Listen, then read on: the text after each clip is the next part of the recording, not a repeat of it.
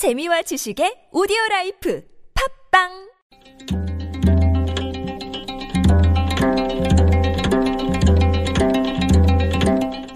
한문학자 장유승의 길에서 만난 고전 안회는 공자의 수많은 제자 가운데서도 가장 뛰어난 제자였습니다. 하루는 그가 이웃나라인 제나라 임금을 만나러 갔습니다. 하지만 공자의 얼굴에는 걱정이 가득했습니다. 또 다른 제자 자공이 물었습니다. 아내가 제 나라 임금을 만나러 갔는데 선생님은 무엇 때문에 걱정하십니까? 공자가 대답했습니다.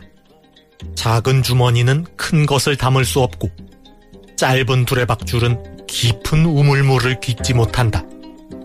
아내가 제 나라 임금을 만나면 왕도 정치를 말할 것인데 나는 제 나라 임금이 아내가 하는 말을 이해하지 못하고 도리어 의심하여 죽일까봐 걱정스럽다. 장자 지락편에 나오는 이야기입니다. 아내는 공자의 수제자로 뛰어난 인재입니다. 하지만 제 나라 임금은 아내처럼 뛰어난 인재를 포용할 그릇이 되지 못했습니다. 이 때문에 공자는 아내가 도리어 의심을 받아 죽게 될까봐 걱정했던 것입니다.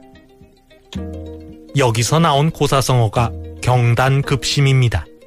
짧은 두레박줄로 깊은 우물물을 기르려 한다는 것입니다. 깊은 우물물을 기르려면 두레박줄도 길어야 합니다.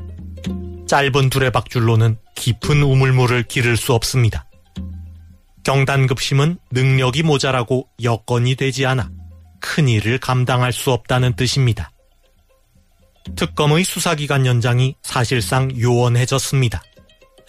현 정부의 요직을 두루 역임한 권한대행은 수사기간 연장을 수용할 그릇이 되지 않고 70일이라는 시간은 거대한 국정농단의 실체를 남김없이 밝히기에는 너무 짧습니다.